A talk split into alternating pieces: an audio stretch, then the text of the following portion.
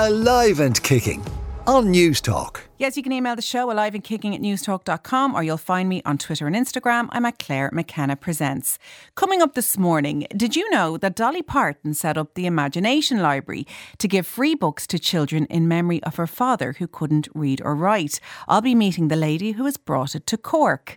I'll be finding out about the power of community and giving back with Lorraine Toner, head of National Community Fundraising with Focus Ireland, and hear from James, who turned his life around with their support. And do you live to work or work to live? I'll be joined by Sinéad Brady, the career psychologist, who says the working world is broken. So, what kind of a health and wellness week did I have? Well, it was a big one this week. It was the third anniversary of my dad's death.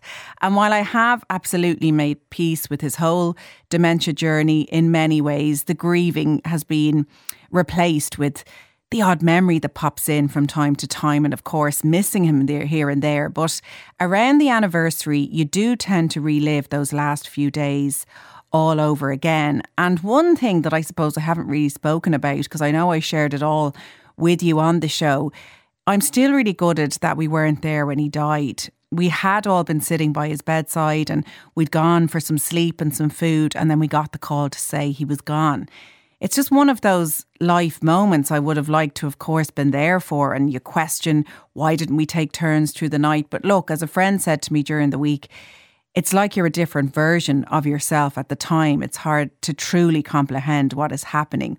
And I do know it's all about the moments before that that truly matter. But I am still sorry I wasn't there. And I was in the Abbey Glen in Clifden in Galway this week for a charity night in aid of Rosabel's Rooms, who do incredible work for the families of those who experience child loss. And it was dinner, a few drinks, and then a proper sing song in the bar with musicians, trad songs, the works. And there really is nothing quite like an Irish party. It's good for the soul. So it did take a few days to come back around, though, I must say. I'm not sure I recommend singing songs to the early hours on a school night, um, but I have no regrets. And today is International Day of Persons with Disabilities. And I was reading the Irish Times magazine, their Christmas edition, the other evening, and I loved an interview with activist and presenter Paddy Smyth, who has been a guest on this show. And he was talking about the sweet spot he finds with friends who neither fawn all over him to help him, but they don't ignore his disability either. And everybody is different in how they face it or feel about it. And another previous guest who I like to think has become a friend is Jack Kavanagh. And he's in a wheelchair following a spinal injury. And he prefers the term diverse abilities to disabilities. He doesn't want people to underestimate him, and nor should they. He or Paddy, they're both extremely accomplished. Jack goes on to talk in corporates and be a motivational speaker. And Paddy has become one of the first people with a disability to appear in ad campaigns for festivals and beauty products, which is exactly how it should be. So the message is don't stare. Don't underestimate, but don't ignore either. Let's all speak up and strive for a truly inclusive world. You can email the show alive and kicking at newstalk.com. Now, one in six adults struggle to read and understand information, and one in four face difficulties with basic maths. These unmet literacy needs can lead to low educational attainment, reduced income, poor health, and higher unemployment rates. An Post's Unlocking Life campaign aims to address unmet literacy needs in both adults and children. Grace Walsh is Oral Language Development Officer with Let's Grow Together Infant and Childhood Partnership based in Cork, a community based prevention, promotion, and early intervention programme on the north side of Cork City. She's part of the team leading Dolly Parton's Imagination Library's introduction to Cork, and she joins me in studio now. Grace, you're very welcome. Thanks, Clare. Delighted to be here. So tell us where all this began. Well, it all began with Dolly Parton. um, so I'm working with Let's Grow Together, and we heard about the Imagination Library firstly through our colleagues in the Childhood Development Initiative in Tallaght. So they first brought Dolly Parton's Imagination Library to Ireland in early 2019. And when we heard about it, we were so anxious to find out how do we bring it down to Cork as well. Um, so we launched then actually during COVID in late 2020. Um, and on An Post sponsors all of the book delivery costs, which is incredible. So that makes our job a lot easier and it, it really enables the programme to exist. And what can you tell us about Imagination Library? So it's an incredible free book gifting scheme which Dolly Parton started herself back in 1995 in her hometown of Tennessee. She um, tells a lovely story how she was, I suppose, inspired by her own dad who couldn't read or write. And she describes him as being, you know, one of the greatest people that she's ever known, but she always wonders if he had been supported to read and write, what other dreams he might have been able to achieve. So she's really passionate about inspiring a love of books and reading and ensuring that all children um, have access to books and can really start that journey of, um, you know, their early reading journeys as soon as possible. So, what's amazing with the Imagination Library is you sign up, you can sign up from birth. So I have, you know, some parents who'll send me a text and they have a three day old little baby who they want to start um, onto the Imagination Library. Um, and like w- the work that we do, it's all about prevention, promotion, connecting them with families really from the antenatal period to support language and literacy. And, you know, it's never too early to share books together. So, yeah, it's fantastic. So, uh, children then graduate from the Imagination Library on their fifth birthday. Um, so it's that lovely kind of timeline and connection then with school, so that they're they're already, you know, well and truly on their literacy journey before they even get to school, which is fab. And that's important, isn't it? Because we don't want to see reading uh, like a chore. It's supposed to be something that can be loved. yeah, fun and exciting, and you know, it can take you so many places. The An Post campaign is, you know, unlocking life, and when you think about how many you know amazing experiences books can unlock for us um, and you know for, for some parents and caregivers and families books can be scary or intimidating or for those who do struggle to read and write. Um, so the lovely thing about these books is, you know, there's so many different ways that you can enjoy books together with your children. So you can, you know, the pictures are gorgeous. So make up your own story, chat about the pictures that you see. You might pretend to be the elephant that's in the book. Um, so, you know, it can spark so many gorgeous interactions in your relationships. And there's so many ways we can share books. Yeah, and uh, definitely as a parent myself, life is busy. It can be really hard to get that one on one time. And reading together before bed is something that we still hang on to now. And it can be really, really quality one on one time that you can all enjoy. And I think people will be listening and saying, yeah, I can understand Dolly Parton's dad couldn't read or write because that was a generational thing. Mm. But one in six adults still struggle to read or write in today's world here in Ireland. Yeah, yeah. So the campaign has some really lovely video clips um, of, you know, adults of loads of different ages sharing their kind of later journey into literacy. Um, so obviously, what we're trying to do is kind of work at that prevention and promotion space, but then there are lots of other services available for people who might want to, for whatever reason, haven't been able to um, engage in that literacy journey or struggle struggling with literacy. Um, so there's lots of opportunities to start at whatever age and reach out and get some support. What about neurodiversity and those who would struggle to read? Is is that catered for here? Yeah, absolutely. Again, it's that I think you know it's kind of how how can you read a book? You know, there's no one right way to enjoy books and stories. It's about finding out, you know, whatever way you like to engage with books and material, you know, finding out what's right for you. And, um, you know, a, a, lot of families even say to me, Jeepers Grace, are you saying my nine month old baby should be reading a book? And I'm like, absolutely yes, not. Definitely. But, but, they can definitely enjoy a book and maybe it would be totally developmentally appropriate for your nine month old baby to have a lovely chew of that gorgeous board book and she's getting her hands on a book. That's her starting her literacy journey. Um, so it's it's really about whatever way you like to engage with a book, whatever topic you're interested in reading. You know, it mightn't be a book that you're reading. You know, there are loads of other materials that you might like to read and engage with. So I think it's embracing that diversity and we all have our own individual preferences and yeah, that messaging around there's no one right way to engage with, with reading and writing and, and books.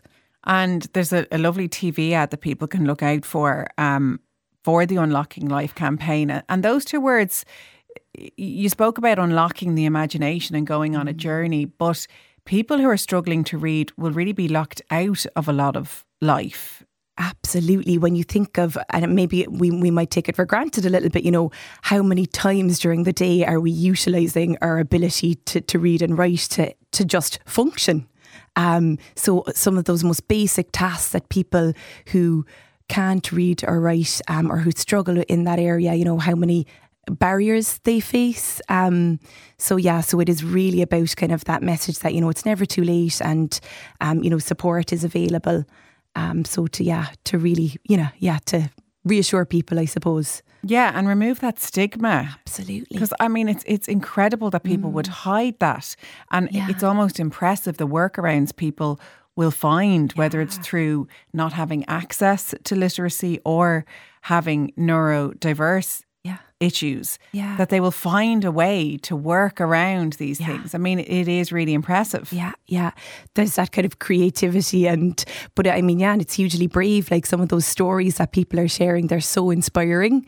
Um, you know, against all odds, they're kind of you know, it might be so hard to make that first call or to reach out and to say, you know, actually, this is something that I'm um, finding hard at the moment. I'd love a bit of support. Um, and it might be maybe through children or grandchildren that they might even, you know, be inspired to kind of go on their own journey as well in terms of trying to um, support their own literacy development. So, what sort of impact has the campaign had so far? So, um, in in terms of numbers, what's amazing is um, the the the international imagination library, which we're part of here in Ireland through Cork and Tallaght, um, has surpassed 200 million books being gifted. So when I hear that that figure, it's it's it's so lovely to think that you know we're we're our books in Ireland are part of that. So already this year we've delivered 50,000 books to children um, across the Imagination Library, and just the feedback that we're getting from families is incredible. Um, some kids might come back from preschool, Mom, any sign of the postman yet with my book or has Dolly forgotten about me this month? I, I haven't gotten my book yet, have I? Um, uh, yeah, so it's just incredible. And like some of the, some of the kind of words and sentiments that, that parents and caregivers share. I remember a mom said to me, Grace, he's devouring those books. Um, and, you know, people talk about, you know, just the impact it's made on their lives and that the whole house kind of gets involved at times and you know maybe the teenager is spot kind of looking through some of the gorgeous books and yeah it's it's just it's incredible. And I suppose we don't want the first time you know that children are experiencing engaging with books to be maybe when they start in preschool or start in junior infant so to see some of the photographs that families send in of their babies looking at their books you know reading in their own way the books is just incredible. And you know people get in touch if if they're moving and they're saying, you know, is there any way I can keep connected? You know, we, we don't want to lose the books. We don't want to lose Dolly in our lives. Um, so yeah, it's, it's fantastic. And yeah, no, it's, it is, it's, it really leaves that lasting kind of feel good impression. Yeah.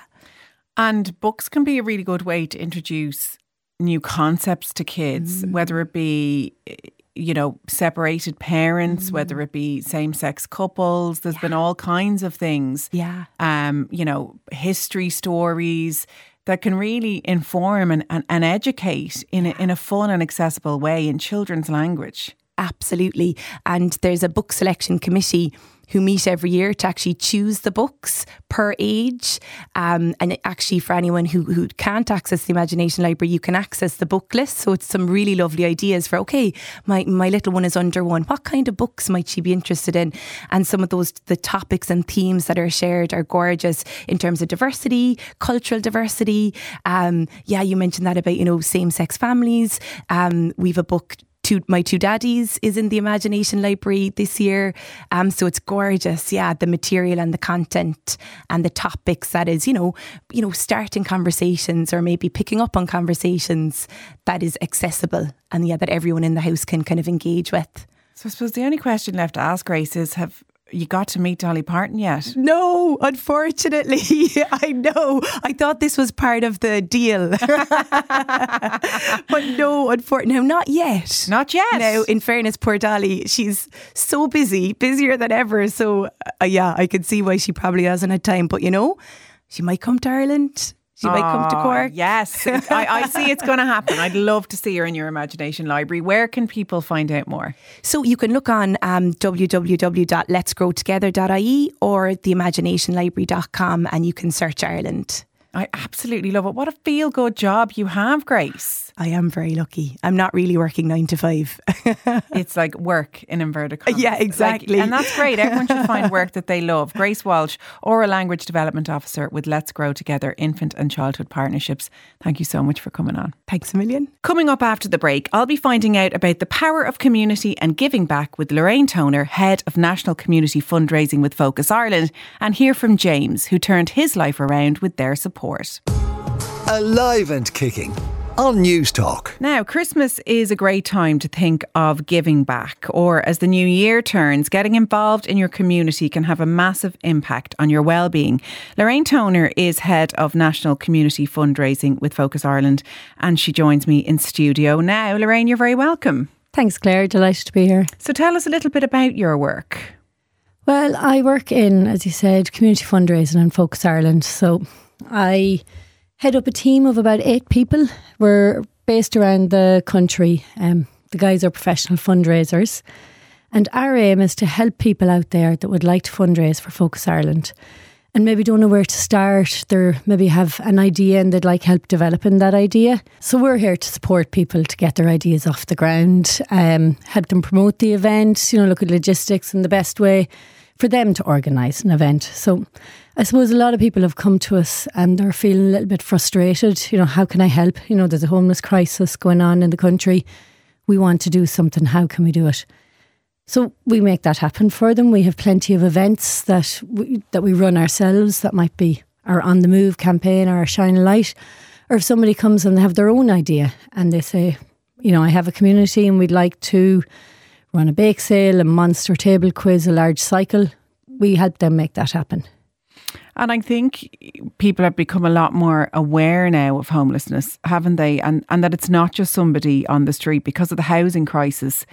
It mm-hmm. has gone far more reaching than just the, the streets of our big cities. Yeah, I think the the old style or traditional view of homelessness is well gone. We know now that because we're we're in the news every month with our figures, we hear it, we see it, we know it's families, we know it's individuals.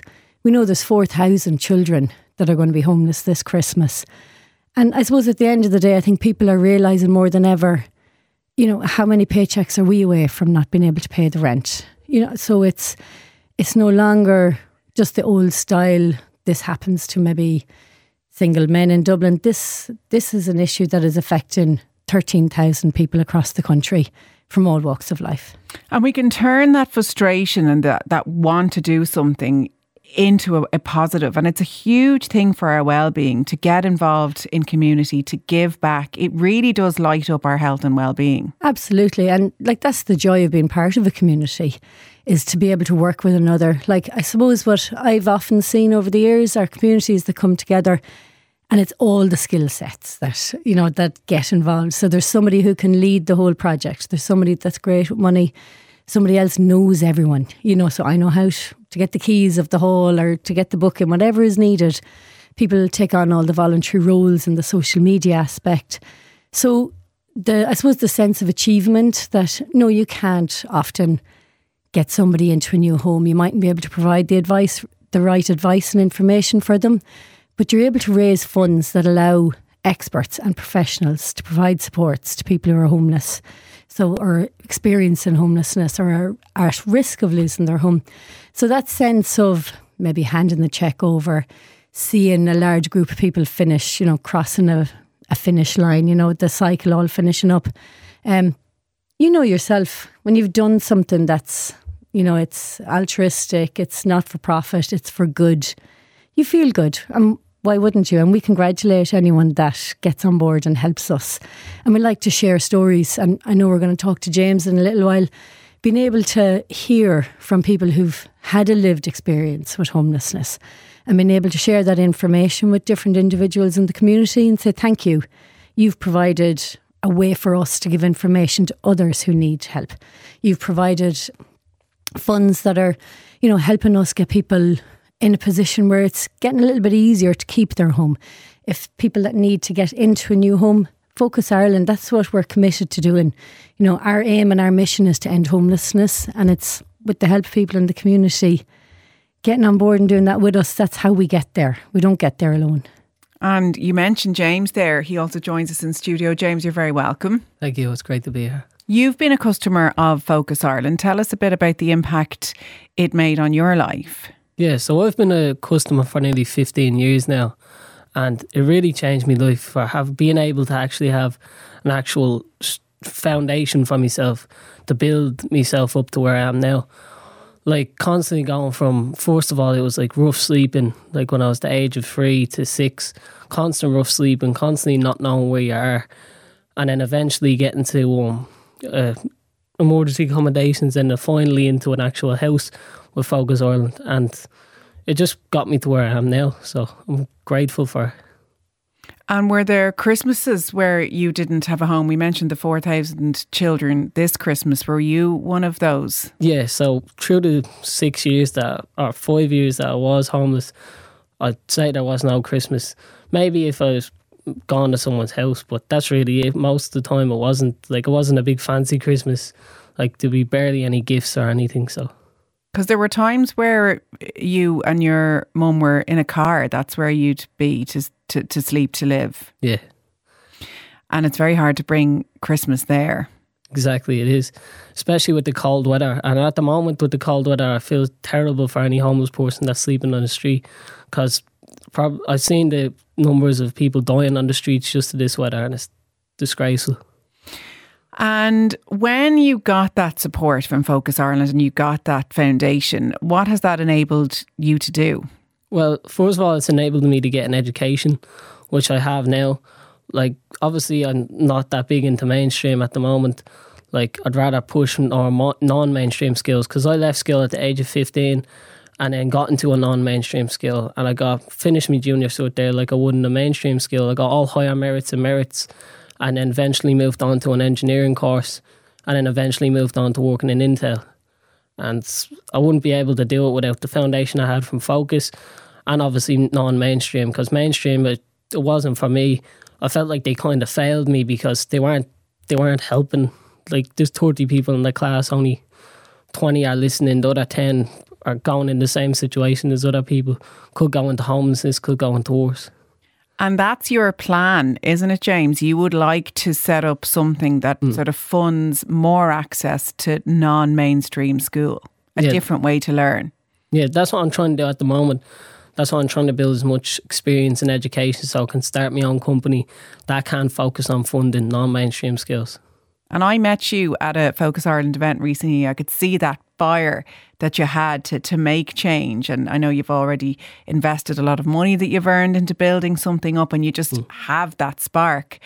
And if you hadn't got that support, I mean, who knows where that spark would be? Exactly. It would be hidden. Like most young people at the moment, like there's what, roughly around nearly just under 4,000 kids homeless they have lives, they have futures, and they could be the next generation. They are the next generation. Not they could be, they are the next generation. They could be doctors and engineers, but they don't have the opportunity because the position that they're in. And it does make a big difference to have somewhere to call your own. I mean, yes, emergency accommodation is a step up from the street, but everybody deserves a home to be able to build a home. Yeah, they do. Because um, at the moment, with the housing crisis at the moment. It's disgraceful. And even working class people are now under threat to, they don't know what's going to happen to them because the prices are just rising and their paycheck's not rising either. So, like, like I'm a working class person at the moment, and even that I'm saying that the bills are crazy, like, and especially for someone that's not working class, like someone that's on the dole, that that's frightening for them.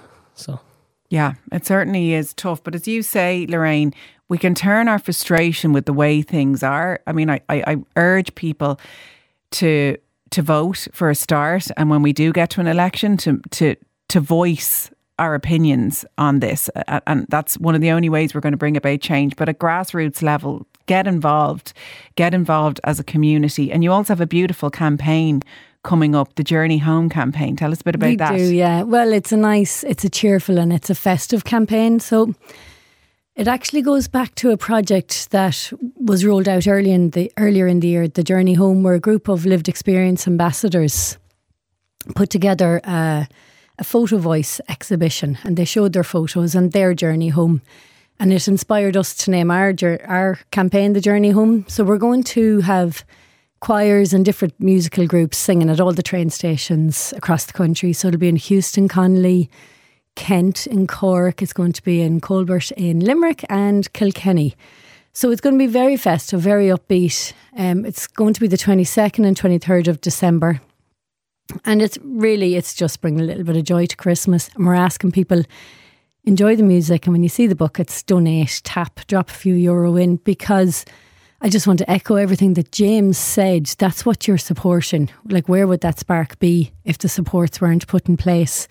So, by bringing this campaign, rolling this campaign out, we're giving people a chance to donate. We're, I suppose, we're doing it in a way that's festive and it's fun because it's not, uh, it isn't homelessness is a serious issue, but that doesn't mean that we can't use our Christmas time for good and donate and put our energy into that.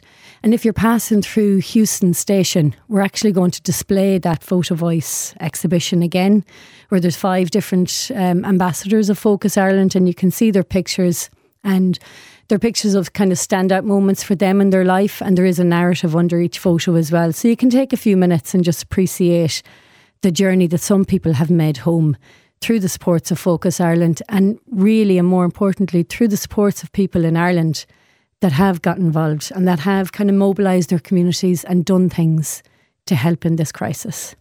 And what would you say to people then as we go into a new year who say, right, no, I want to give back a little bit more because we all get busy. And I'm sure yeah. people have said that they'll do something and now they've reached the end of the year and they never got round to it. Mm-hmm. How do they make it happen in 2024?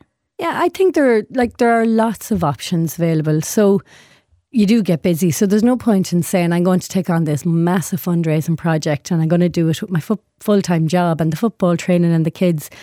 So bring people on board with you. You know, if you'd like to do a large fundraiser, look at what's easy for you to do. If you're involved in cycling, organise a cycle. If you're involved in music, do something like our Big Bus campaign if you're doing something on your own, you'd like to just raise money, you could come along on our Camino trek.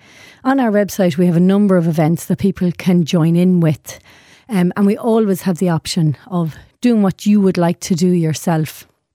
So, looking at the skills that are around you, looking at, at the people that are there to help, taking on something on your own, it's a you know it's daunting and it's difficult.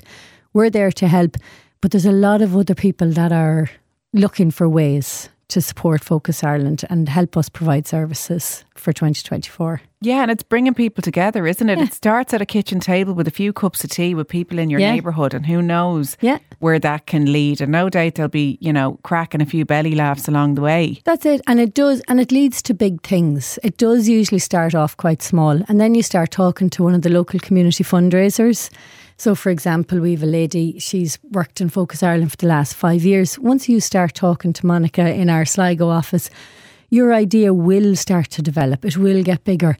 She knows people in the community and can match match people together that can work on things and just take a little bit of the stress or the load off. Um, we have all you need to deliver a quality event. So, where can people find out more? FocusIreland.ie. So it's as simple as that. And it's really, there is a section, it says like get involved. We have all our events and we have a busy year coming up. We have a lot next year between the Ring of Kerry cycle, the Camino, everything else in between. And we're just dying to talk to people that want to help. That's our job. And that's what we really want to do. And we get joy out of that.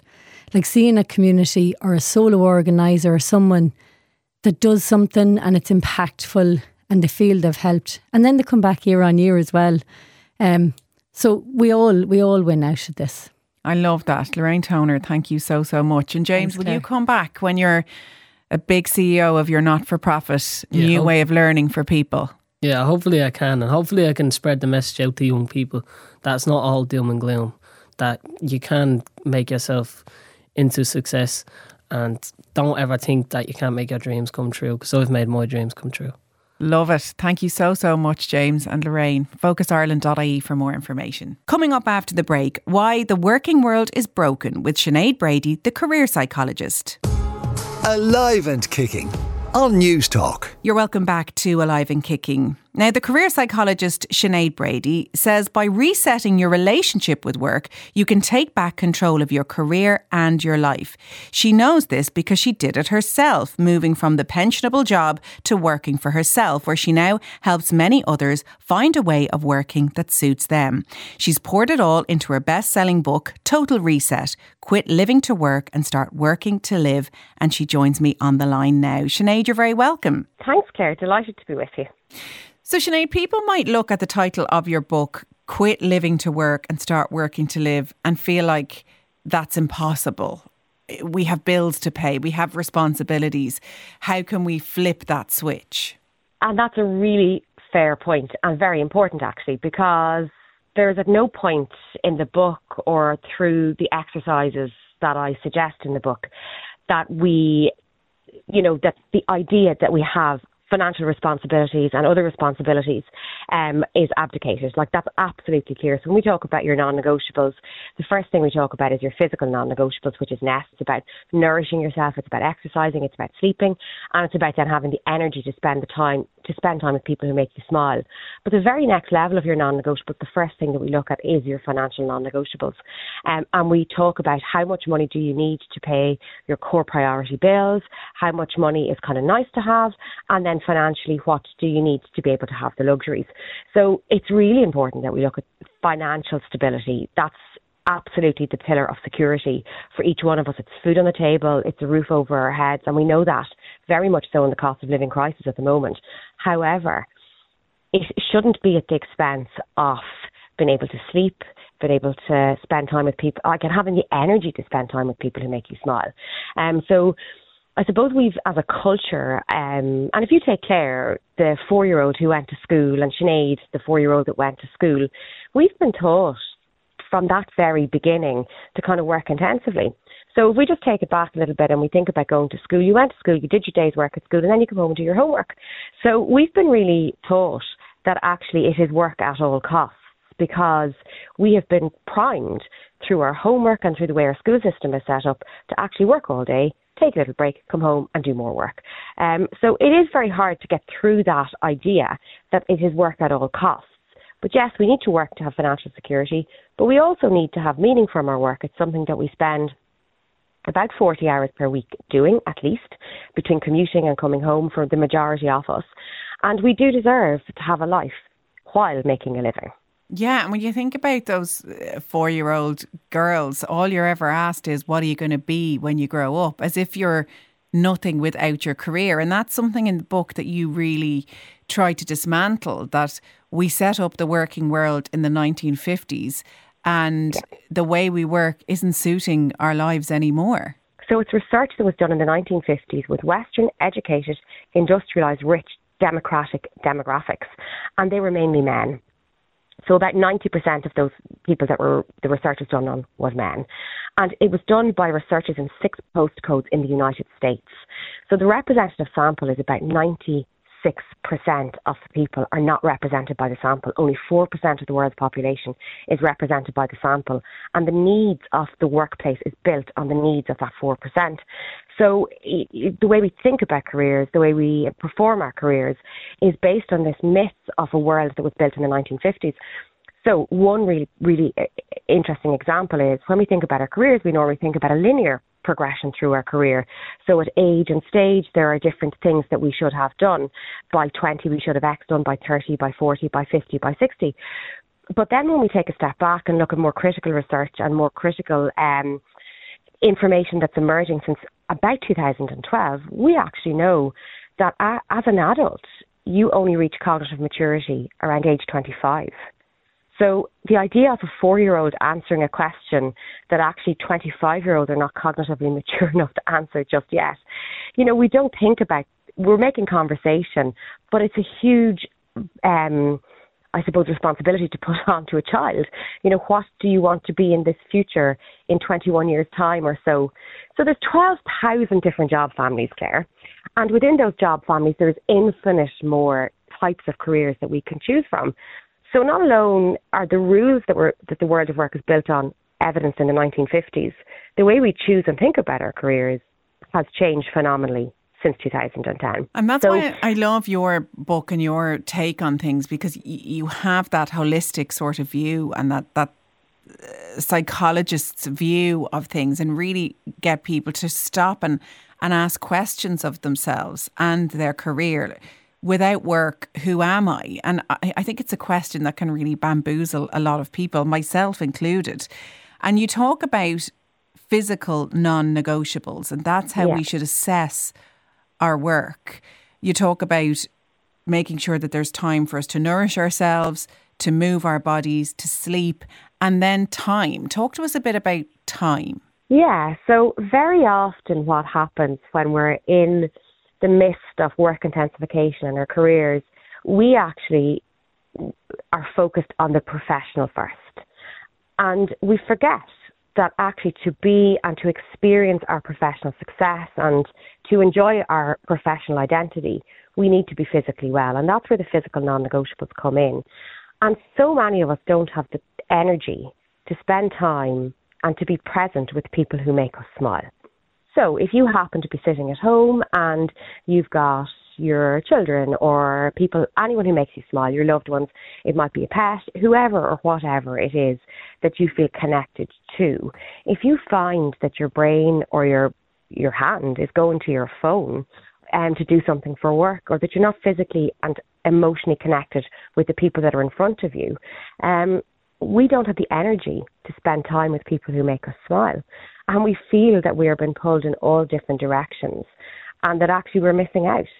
And the reality is we are. If you don't, if you're not sleeping, if you're not, if you're not able to go to bed and sleep, if you're not and don't have the time to eat, and if you don't have the time to move your body. Now, I'm not talking about ultra marathons or anything like that. I'm just talking about movement. Um, so there's there's really brilliant research actually coming out of DCU by Niall Moyna that's saying we aren't moving enough. In fact, we are so stationary in our lives because of the way that we work that it's the equivalent of smoking. The impact is the equivalent of smoking on your health, which just is crazy.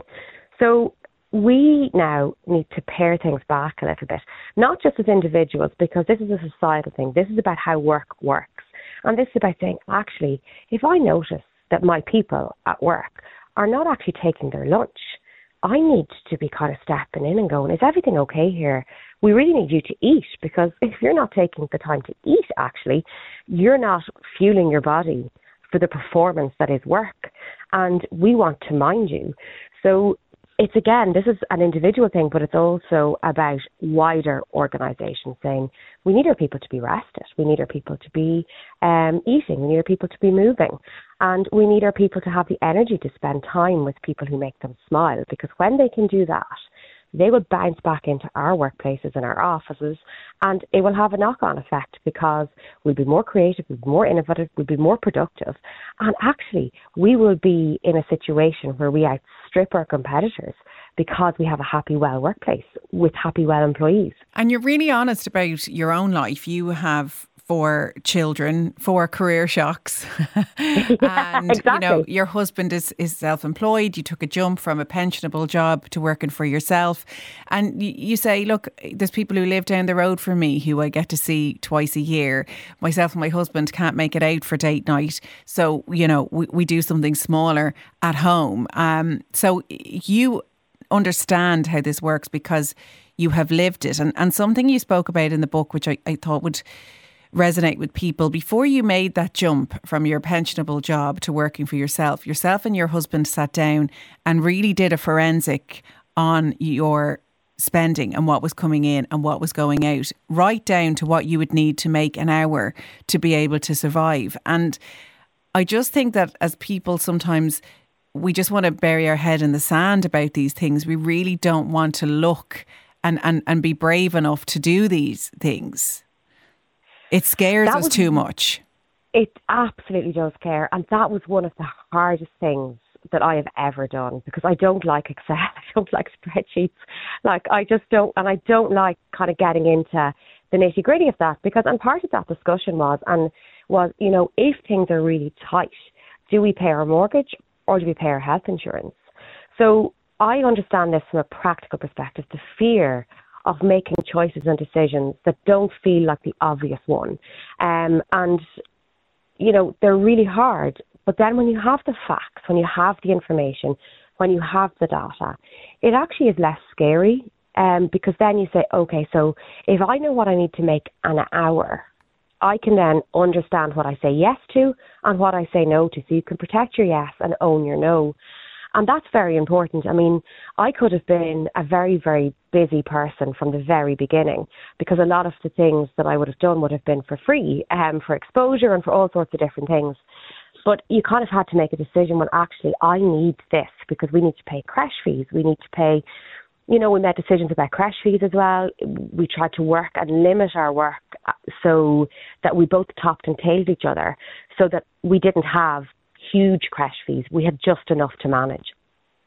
So these are really hard decisions and they're not they're not even easy to talk about now because I still remember the feeling that we had as we were going through that process and there were nights that we fought with each other. There's there's just no other way of putting it because we had different opinions on how we would navigate and negotiate things. Um, but at the end of the day, it was a choice. As it was our, my career was interdependent upon his at that point and his upon mine, and then we had dependence, and we still do. So, and each time the baby came, absolutely, it was a shock to our system, um, and a shock to the routine and the pattern that we put in place um, for. And as I talk to you today, I have a little girl with a chest infection, and she's gone off to be with her grandparents. They're part of our support circle, so that I can get a couple of hours work done, um, and then I'll go back to her. And the reality is, I will have to work this weekend to try and get things, you know, organised. Whereas you know, and that's just it. That's the ebb and flow. But you still have to protect your time and protect yourself and protect your financial stability. Yeah, I think that will really, really resonate with people. What is the permission mindset? Oh, so this is, we all know, and I'm smiling as, as, as you talk about this because we all know what a growth mindset is and what a fixed mindset is. But a permission mindset is often the bit that's missing in the middle of that. So a permission mindset is permission to yourself, from yourself, to question with curiosity rules or assumptions that you have about particular things. So, for example, one that we will often have is I have a permanent pensionable job and I should not leave that. That's a rule that we tend to have. And we tend not to question that with, with any kind of ex- really get into it and say, okay, so what if I left? What would I need to do? Is this permanent pensionable job worth my health and my well-being. Um, and it's about saying, okay, so what could I do if? And then it's about exploring your assumptions around that. Well, you know, I could do nothing. Well, actually, you could do lots of things. And, and what could those lots of things look like? Well, what are the skills that I have? And you begin not to say, well, what's the difference between a skill and a competency, but you say, okay, so what skills do I have? What transferable skills do I have? Um, how can I build those skills if I do want to move? What does a plan look like that is long term. And coming back to what you said, sometimes we can activate our permission mindset too much and go, I'm just resigning and I'll have no strategy for the next step. That's a really different, and if anybody ever suggests that to you, unless it is based on health grounds because you're really struggling from a mental health perspective, um, you really, really need to be clear that your permission mindset is not about going, I'm done, P45 in the hand, and you run out of the office shouting. That's not good. You need to have a plan in place. And information mindset is about questioning the rules, questioning the assumptions, and then saying, this is what my exit strategy looks like. This is about breaking down the rules that I have about the roles that I play in my life. And as I break down those rules, where could I kind of compassionately prioritize my next steps? I absolutely love everything that you stand for. The book is fantastic and it's a really easy read and I mean that in a complimentary way and it's it really feels like a personal development book rather than something that's really academic. It, no wonder it was a bestseller. It's called Quit Living to Work and Start Working to Live. And you will find Sinéad on Instagram. She's at The Career Psychologist. Sinéad Brady, thank you so much for coming on. Thanks a million, Clare. So that's it for Live and Kicking for this week. My thanks to my producer, Aoife Breen, and Hugo De Silva Scott, who was on sound. And thanks to you for listening. I will see you next week. Alive and Kicking on Newstalk.